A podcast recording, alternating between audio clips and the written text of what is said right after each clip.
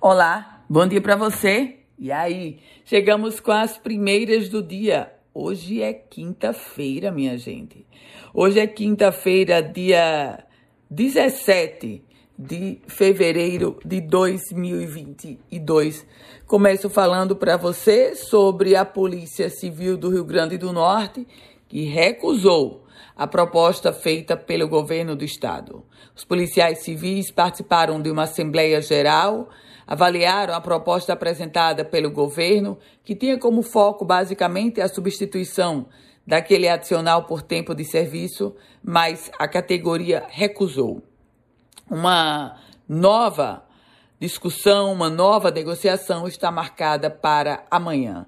E por falar em polícia, mas no âmbito da Polícia Militar, as inscrições para o concurso de, do quadro de oficiais de saúde da Polícia Militar do Rio Grande do Norte, elas permanecem abertas, mas tem um detalhe importante, só até hoje.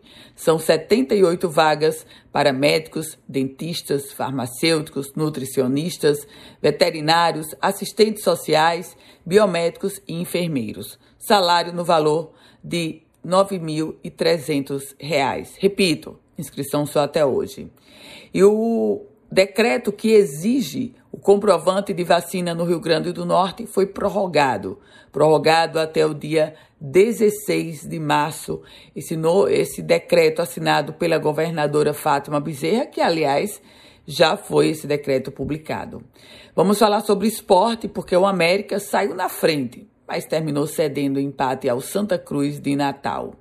Um a um, Santa Cruz de Natal e América. Um duelo que valia a liderança do segundo turno do Campeonato Potiguar, um jogo que aconteceu na Arena das Dunas. E o Tribunal de Justiça do Rio Grande do Norte divulgou o balanço sobre adoções de crianças e adolescentes realizadas aqui no estado ano passado. O balanço é do Sistema Nacional de Adoção e Acolhimento. Foram vinte e cinco crianças e adolescentes adotados ano passado. Um dado comparativo para você é de que trinta e uma adoções foram realizadas no ano de dois mil e vinte. E falando sobre política, porque o ex-prefeito de Natal, Carlos Eduardo Alves, já está praticamente fechado com a governadora Fátima Bezerra, em uma chapa onde Fátima Bezerra será candidata ao governo, Carlos Eduardo ao Senado, e essa chapa deverá ser anunciada até o início de março.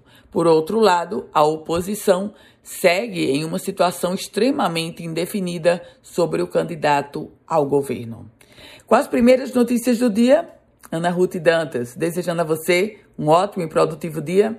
A gente se encontra amanhã e se quiser receber um boletim semelhante a esse, você manda para mim uma mensagem para o meu WhatsApp, o nove oito sete um seis oito sete oito sete. Quer compartilhar esse boletim? Fique à vontade.